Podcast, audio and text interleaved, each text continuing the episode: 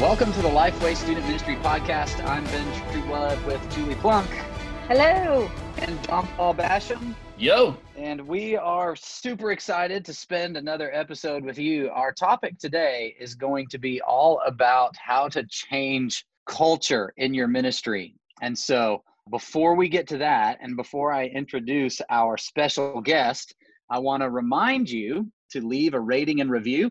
It takes like 30 seconds to do that. And we would love to hear from you on what you think of the podcast, how we can make it better, as well as see the stars of a rating, because that helps people find the podcast as they search for student ministry related content on their podcast of choice. So head over to iTunes, leave that rating and review. That would be fantastic.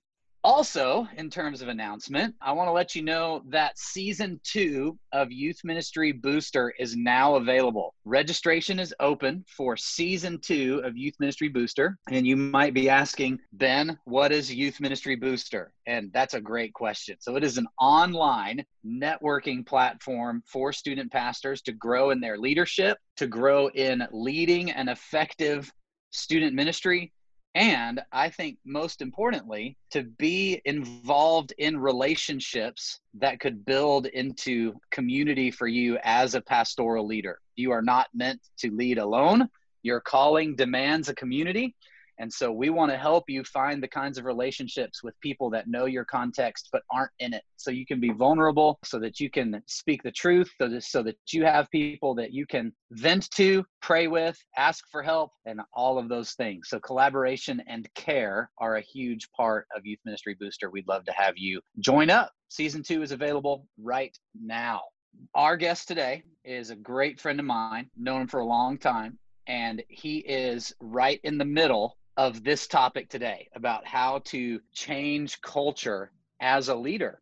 And our guest today is Brian Mills. Brian is the pastor of Trinity Baptist Church in Yukon, Oklahoma. And uh, we're thankful that you'd be here, Brian, that you'd take the time. Also, a legend of student ministry from from yesteryear and not too long ago. You say yesteryear like it's a decade ago, but it's not been that long. Yeah, it's been a few years, you know. It's been it's been a few years, but I'm still pretty involved in that world. That's right. Uh, so Brian and I have written a book together called A Different College Experience that you can give to your graduating seniors. It's, so we'll shameless plug the book here for a second. But Brian, man, thank you for being a part. And I'd love for uh, our audience of student pastors just to hear a little bit more about what you're doing now in ministry. And I think anytime a que- like anytime student pastors talk to somebody who is now a senior pastor that transitioned out of student ministry, the question always comes up like, how did you know when? Hmm. Or what made you decide that transition? So tell us a little bit about what's going on in your ministry uh, right now at Trinity, and then if you want to go ahead and get that question out of the way too, then that sure. that would be awesome. Yeah, so we've been here about a year uh, here on the west side of Oklahoma City, place called Yukon, Oklahoma, really right in the middle of Yukon and Mustang, Oklahoma, Canadian County area. And it's been amazing. We've seen amazing growth. We're seeing a lot of life change.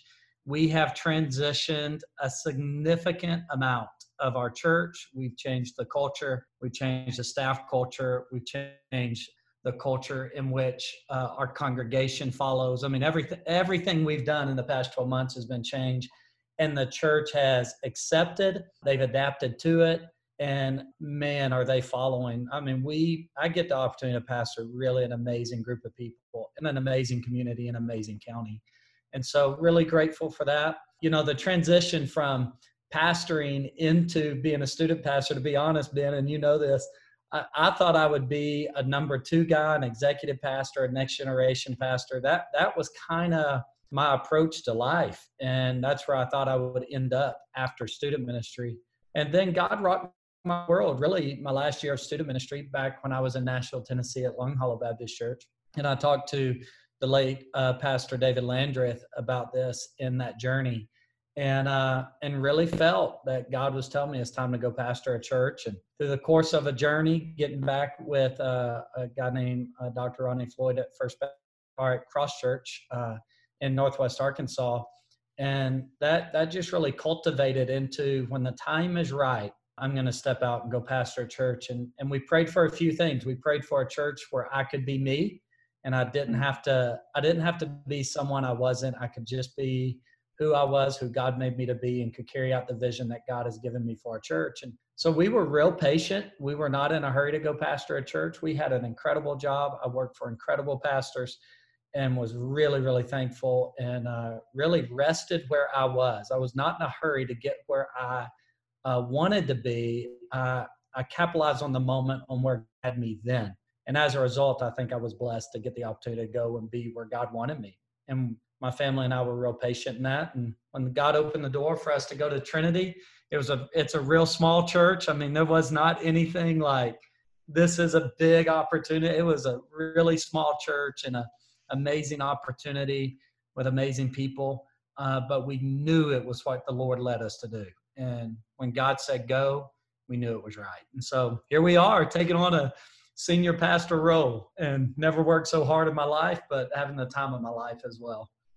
I love it. So you land there and you mentioned you've been doing a lot of culture work. Uh, and so like what are some things as as you land in a place and there there are if I could take just a second to set the context here, there are going to be student pastors that listen to this that are going to be landing somewhere new. But I think the right now is unique because I think COVID 19 is giving the opportunity for all leaders to evaluate culture. And when we come back from this, to address changing areas of culture that have needed to be changed for perhaps a long time. We just haven't been able to do that yet. Mm-hmm. And so uh, I think the changing culture topic is huge right now because everybody's going to be walking through it, even if you're not in a new place. So, student pastor of 10 years that is listening to this, you have the opportunity to change culture right. right now and coming back. So, Brian, as you uh, as we begin to talk about this, what are some things you first land on the ground in mm-hmm. learning the culture? Uh, uh, on the podcast we've before we've referred to it as kind of a cultural exegesis where you actually study where you are. Talk about what you did there and kind of the importance of learning. Well, i'm going to be pretty practical here and you're, you're probably going to make fun of me for some of it but one of the first places i went was target uh, and walmart. And uh, i don't always go in you know sometimes i like to sit in the car and catch up on work while my family goes in and and we pull up to Target, Walmart, and I said, let's just go in and walk around, which is very unusual for me. Like I'm not even a shopper. I don't do that stuff. But uh, I wanted to walk in because I wanted to see who the people were. And the majority of just your your average people are going to walk into Target and they're going to walk into Walmart and they're going to walk into Lowe's or somewhere like that, right? And the places that stay open during COVID 19, the essential places. and so I walked in and I started learning and paying attention uh, did they have older kids? Did they have younger kids? Were they young adults? Were they median age adults? Were they senior adults? Who were in those stores? And uh, so I started paying attention because I knew if I was going to grow a church in this community, I needed to know the community, and the best way to learn the community and the age of community was to go into those locations. It's a lot like the Apostle Paul did, right? In the book of Acts, when he would show up in a city, what did he do? He went and walked the marketplace uh, and so I walked the marketplace of our community. Uh, I, I, set meetings with people in the public schools, uh, principals, superintendents, athletic directors, head football coaches.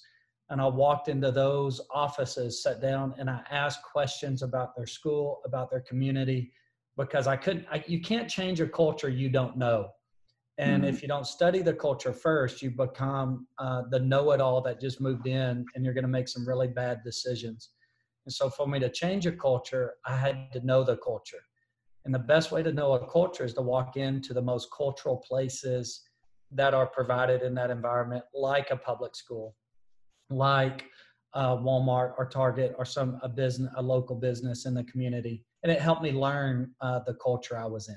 Brian, how much would you say that process informed what changes needed to be made too? Because I, I think there's you, you, we come into a place sometimes with a strong vision that comes out of our heart, but it, it's also informed by our past experience and past cultures that we've lived in. So there's a I think there's a balance between, man, I'm going to take these people to this place that I feel like God is leading me, and I need to figure out where I can take them that would actually be healthy for them to go.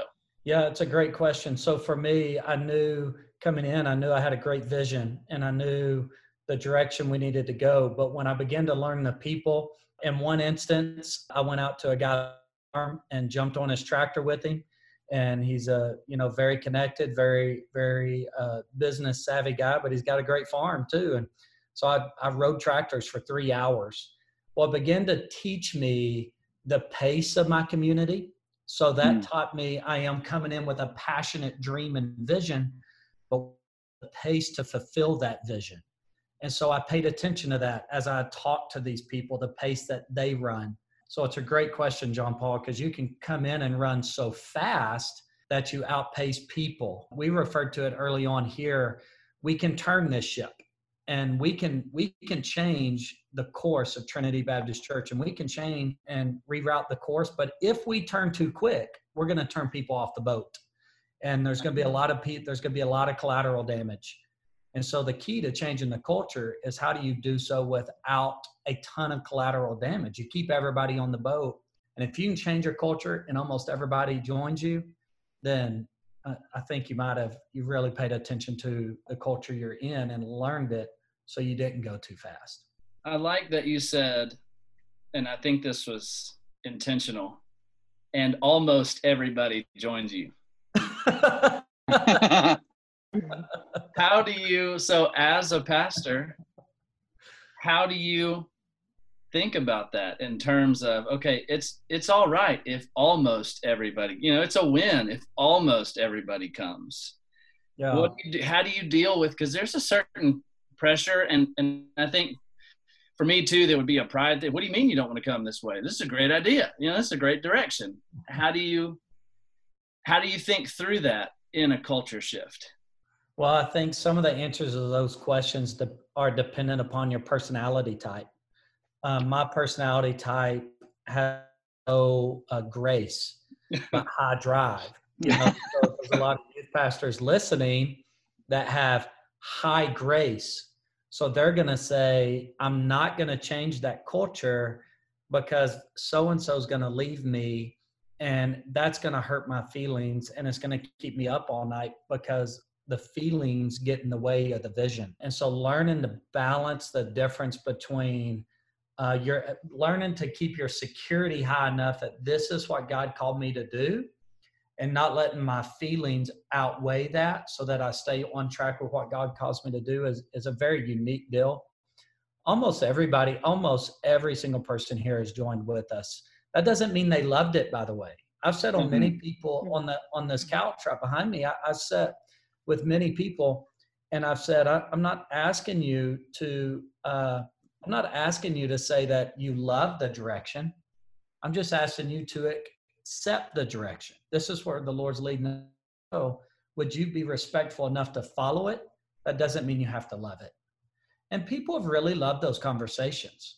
And I think that's part of the key to changing a culture, by the way, is having the tough conversations. And I don't think you're going to lose as many people if you're willing to sit down with those people and look them in the eye and be as respectful to their situation as you are to yours. Yeah. So as much as I'm asking those people to respect me, pastorally, I need to respect them too. I, I mm. might be changing up a Sunday school class. We moved all of our Sunday school classes off campus within six months of me being here. Um, and by the way, we didn't lose anybody over that journey but it involved a significant amount of one-on-one conversations and those conversations were not you just need to get on board. Those conversations were me listening to them and receiving mm-hmm. from them their heart and what that sunday school class has meant to them. I think that is crucial. Uh, we don't bully our way through the church. Uh, we respectfully lead our way with wisdom uh, in leading the church underneath the, the leadership of the holy spirit in our life. So that's kind of how we've done that here. Uh, now we've had a few leave, and it hurts every time. You know, even for the guy that has no grace. Um, mm-hmm. It it. I mean, I I to you if it doesn't hurt my pride selfishly. Yeah. Uh, fleshly, it hurts my feelings. You know, like why wouldn't they follow? You know. Um, but then it hurts me as a leader because I think did I did I let somebody go? But then I also know uh, there's people that need to find the church that fits them, and uh, I need to let them have that opportunity as well. Yeah. Man, you've talked a lot about the people side of this, and knowing you, that's not a surprise to me at all. Uh, you, as a student pastor, were very much involved in the lives of people and in people in the community, and all of those things. I mean, uh, the things you were talking about that you did, setting up appointments with school. Fa- I mean, it sounds like you were starting a student ministry uh, all yeah. over again as a senior pastor. So I That's love it. that. Um, but you have in other environments that you and I have been in, you've talked about the importance of meeting with your your people in small groups mm-hmm. to hear and to cast in a small group before you ever cast vision, or at least simultaneously to casting vision to the large group. Yep. Talk about that approach and and how important that step that you that you took was. Yeah. So the very first thing I did when I came here was I asked uh, my my leadership, my board of directors, I asked the search team, and I asked uh, different small group leaders, key leaders of our church, to develop groups of ten people, ten couples, and I would come to their house and I asked all of them to host a, a dessert, coffee and dessert with the pastor. And in that, I really just asked them a few questions. Uh, I asked them uh, about themselves. So each one of them went around, told their story, how they got connected, because I wanted to get to know them. Then I asked them, what are they praying for for the future of Trinity? Uh, those are really the only two questions I asked them. And we spent about two hours. Well, I did that for the first six months of me being here. Uh, three nights a week, my wife and I were out at one of these dinner parties. The reason we did that was because you can't you can't change uh, people if you don't know the people and the people are not going to follow you if they don't know you and you can bark the orders from the pulpit but at that point you're just a pulpit preacher and you're not a pastor to mm-hmm. the people and i always knew as a youth pastor or as a senior pastor i've got to be pastor to people and uh, we're in the people business and no matter I, I think no matter how introverted you are you cannot use that as an excuse not to be with people and so I gave the people the opportunity to meet with me uh, as we were casting vision and changing things. Uh, they could sit down with me. I have an open door policy. Anybody can walk in my office at any moment. Um, and I had, the, especially early on here, pastoring. And uh, I gave them the opportunity as I went to every small group and everywhere to ask whatever question they wanted. And they did. And they asked some really tough questions and a couple of them, you know, pushed pretty hard, and they learned they had a pastor that's not afraid to push a little hard too. Uh, but, but it was part of it, and what it did was it created great friendships because they mm-hmm. learned this guy's not intimidated, but he's humble enough to stand in front of us and talk about it. And so uh, that was one of the greatest keys I did coming here, and it's one of the greatest keys I've ever done in youth ministry, by the way as well was I would meet one on one with students and volunteers. I think that's awesome and such a foundation for whatever like state you're you know these student ministers are in that's listening to this whether you're at a new place or culture that should be one of your top priorities i would ask this too um, so after that first you know i'm going to get to know everyone we're going to do these you know these small group dessert meetings um, I'm impressed you didn't just gain a ton of weight by eating really great dessert and coffee three times a week. That's a oh man, it's worth sacrifice. It's okay.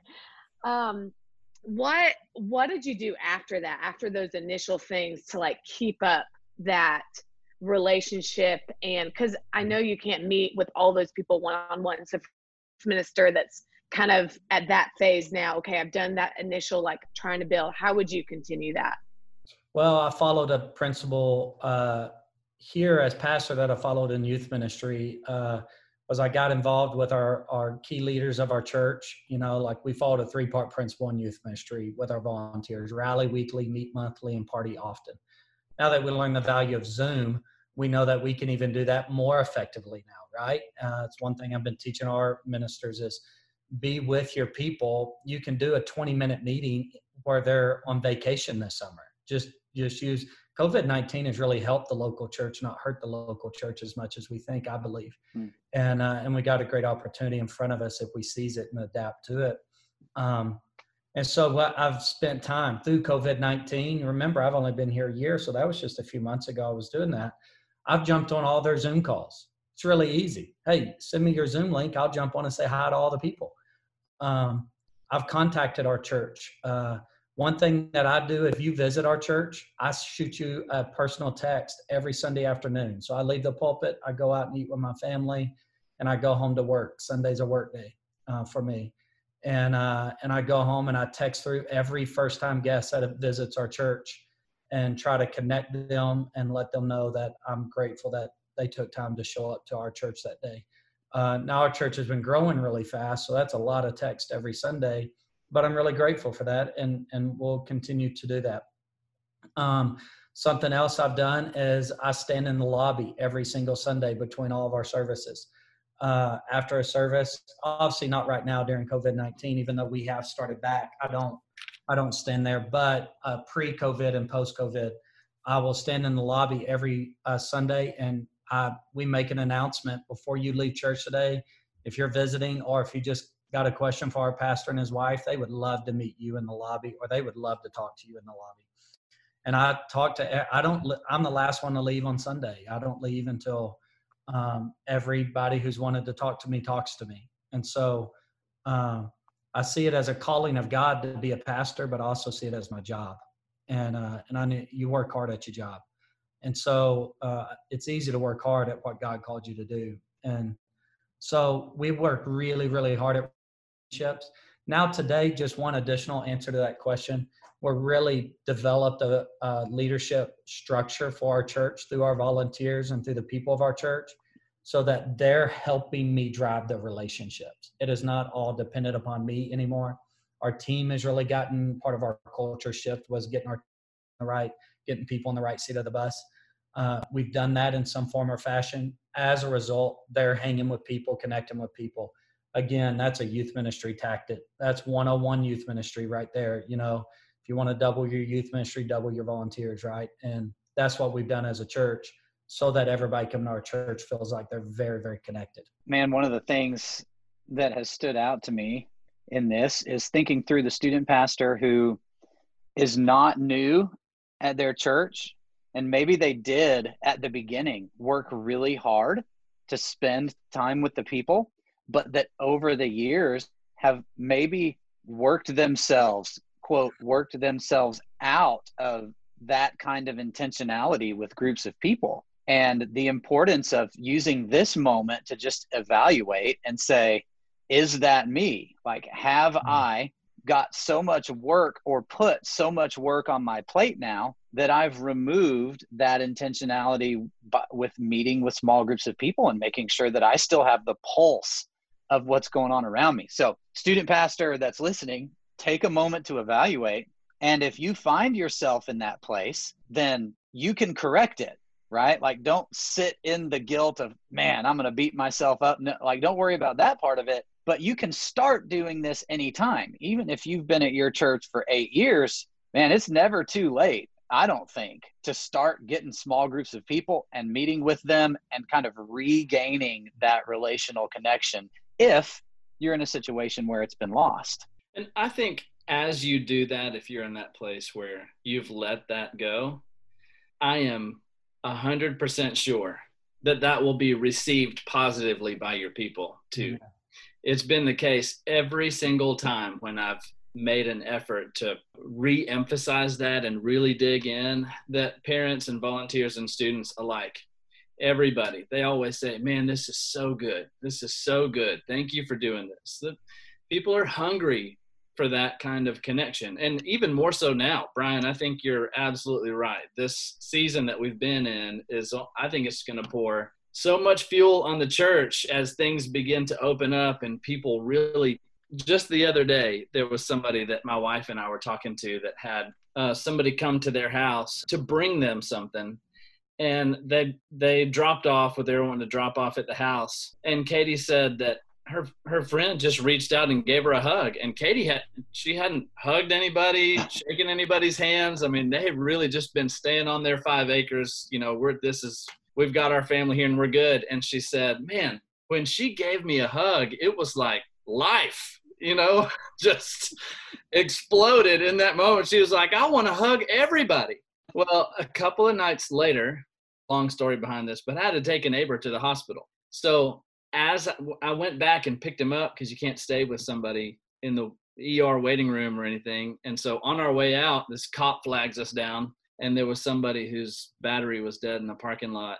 And so he said, "Do you have jumper cables?" So I was like, "Yeah, I got jumper cables." So we jump off this lady's car, and she nearly tackled me in the parking lot, giving me a hug.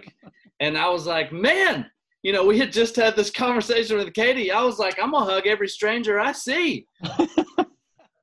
so man, I think this is going to be. I think this is going to be the case. I think we're going to see, and Brian, you, y'all have already started meeting some. Mm-hmm. I yep. think we're only going to see that same enthusiasm for yes, please, let's get together. Yes, please, let's let's meet and and find that same relationship again. You know, part of the one thing we're we're realizing in that is I agree, uh, John Paul. A lot of people want to jump back in uh, but they're not just going to jump in with both feet right off the bat. They want the relationship, they want the connectivity.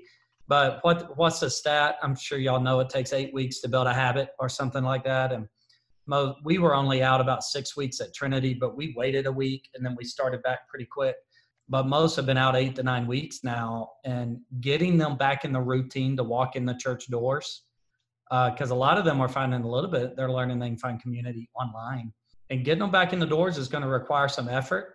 And it goes back to what Ben you said in the very beginning. If we want to drive these relationships like that, uh, that will that's how you change cultures. You got to have relationships. Uh, it goes back to what you said in the beginning. Seize the moment coming out of COVID nineteen. And if you're a youth pastor, change it up. Meet with all your people. Do small groups and, and connect with people outside of COVID nineteen and reconnect, and it'll help drive drive the journey for sure. Man, I'm curious. And again, I, I can ask you a little bit more specific questions because we know each other. Yeah. Um, but I think this applies to student pastors as well. When you're bringing on someone new, like you've just you've just hired a worship pastor at, at your church, as youth pastors, either are bringing on somebody new to their team in a volunteer or staff position how mm-hmm. do you get them up to speed on the culture work so that when they become a part of the team, they're ready to run with you? And in the majority of cases, this is going to be student pastors bringing in new volunteers. Mm-hmm. But how do you bring somebody up to speed on the culture? I think you can't bring them up to speed of a culture that you don't have. Uh, so if you're leaving your culture at a 40,000 foot culture and you just got this big dream, but you don't have it articulated into the processes, you've got to become a little bit more process driven. So when I when you come on my staff, um, we've got core values that we do around Together We, and there's seven core values here at Trinity. So first sermon series I ever preached was Together We, and dot dot dot right. Together we give. Together we tell people. Together we're united. Whatever it is, and uh, and so obviously I teach that to a new staff member we have core values, six core values as a staff. And there's six things that we kind of expect of you as a staff member here at Trinity. We wrote those this past year. So we give those. There's a mission statement that we have. Together we are reaching, discipling, sending church, impacting generations for Christ. So if you're going to join our team, we want you to reach people, we want you to disciple people, but then we want to send people out on mission for the gospel as kingdom influencers. So you can, I just adapted everybody on this podcast into our culture. It's a together we culture built around a mission statement with these core values, and I can join them in our staff. It's very easy to articulate. So you can't you can't do that unless you got it right. And so you need to pause and take time to really learn how to articulate the culture you're driving. And as youth pastors, I would really encourage you uh, I think the culture ought to fall underneath the leadership of your church and your senior pastor. Uh, now I know yeah. I'm a senior pastor, but I haven't always been. You know, um, somebody asked my youth pastor the other day. His name's Barron, and somebody asked him, uh, "What is your vision for the student ministry?" And he says it aligns with our church. We're we're a student ministry that wants to reach people, disciple people, and send people. and uh, it and we do it all together under the whole Together We initiative, and it all aligns. So the whole church, from babies to senior to all align underneath one culture. That's easy to bring a staff member on in that and that design. Hmm. So you have talked before about how leaders can't hide when you're trying to change culture. Really, I think we could say at any moment, if you begin to hide as a leader, it's probably not a good direction. So talk more about that as as a leader and and as a you know we've talked about the the relational piece of ministry but in your coaching of a student pastor and your experience yep. in changing culture now you've got to be the one driving it if it's going to happen. Yeah a lot of youth pastors have had a parent upset at them they've had students upset at them they're changing the way they do camp or changing their DNOW or changing their summer camp. Uh, in youth ministry we should always be adapting and changing because the culture is always shifting and uh, you're always going to have somebody upset. So what do you do in that moment? The greatest lesson I've, I've ever learned is don't hide. Now this this kind of goes into the gutsy part of you, like you you can't be afraid, even if you don't like conflict, you can't be afraid of conflict. And if you're ready for it, I think you could step in. The greatest thing you can do in the midst of changing, when you announce that you're changing something, is to go stand in the lobby and let people talk to you uh, mm Don't change and be afraid to let people talk to you. You've got to let people talk to you. Uh, so you gotta you gotta somewhat say it and just stand there and receive what's coming at you, which is not always fun. But people want to really see that humility, but they also want to see that confidence. Uh, people want to follow a confident leader, not an arrogant leader. And a confident leader is humble enough to stand there and uh, be faced with the questions. And if you're intimidated other questions, you might not be, you might should not be changing uh, the culture uh, because you don't know what you're doing. And you ought to have it mapped out well enough that you could answer any question. I don't think you can run from conflict. Uh, you got to address it with respect and humility, but with leadership. And so, anytime um, you're changing something and you're not going to hide, if somebody's uh, murmuring, you know, good old church talk behind the scenes, I'm sure a lot of people had that. You know, it's like all the deacon talk. I told my my deacons the other day, it's like the Christian mafia back in the day. Um, it, it, it's this old conversation that would happen behind the scenes, and they're not telling anybody. Every time I heard that, up to this point in our church, and we had it in the beginning, but every time I heard it, I would call and ask those people to come sit on my couch in my office and say it to my face. And hey, I know you don't like this change. I've heard you saying this behind the scenes to people here i am if you'd like to say it to my face. Um, that every one of those conversations did not go bad. Not one of them went negative. Not one of them turned disrespectful. Not one of them uh, there was no negativity out of any of them every one of those awkward conversations ended up with man i understand where you're at now pastor. I'm ready to follow. Every mm-hmm. one of those conversations. And so you just can't you can't hide from it. You, you can't run from it. You got to be present. You got to communicate it. Communicate you're available. It's tough. That's the toughest part of ministry is is is facing the conflict. But if you're willing to face the conflict, you'll be able to drive the ship and you'll be able to drive it towards where the Lord wants you to take it, not where the people are trying to direct it. Hmm. That's really, really good, Brian, and something that no matter what the personality is, so vital, so important, um, and and a struggle for everyone. Whether you're comfortable with conflict or not, it's kind of awkward. And so here's here's what my follow up question would be: is for how do you make sure you don't get overspent with the constant availability that you are giving, which is so important. But I do see so many. I'm married to a pastor and so there are times where he's giving so much. How do you um, have that balance where you're not going home just so exhausted emotionally and socially? Um, and just be able to have a healthy balance. That's a great question. Um, so i follow the principle that john maxwell has taught all of us so so well that you are your greatest leader and you control your calendar you control your time and you control the emotional intake that you're going to that you're to intake that that day. And so i'm not to line up multiples of those conversations one day. I would go home and punch a wall right? Like any of us would. We would all just be like oh my gosh i'm called to do it but i hate it. And um and so i try to manage that real well. I try to communicate real well from the pulpit. I had a leader one time tell me and this might John Maxwell too. I just forget who said it was on a Sunday morning. If what what they told me as a youth pastor, uh, now I applied as a pastor. As on a Sunday morning, walk slow through the crowd because I I know who it was. It was Dr. Ed Young Senior told me this. He said, walk slow through the crowd because you can handle a stand up meeting on Sunday morning in five minutes. But if they come to your office, it's going to take an hour of your time. Well, as soon as he told me that, I started applying it. So every Sunday morning, somebody might say to me, Hey, Pastor, could I have a meeting with you this week? I got time right now. What's up? That's how I respond. And that meeting's going to take about three minutes versus me giving up half, uh, half an hour to an hour of my day. And it's going to be a whole lot less emotional.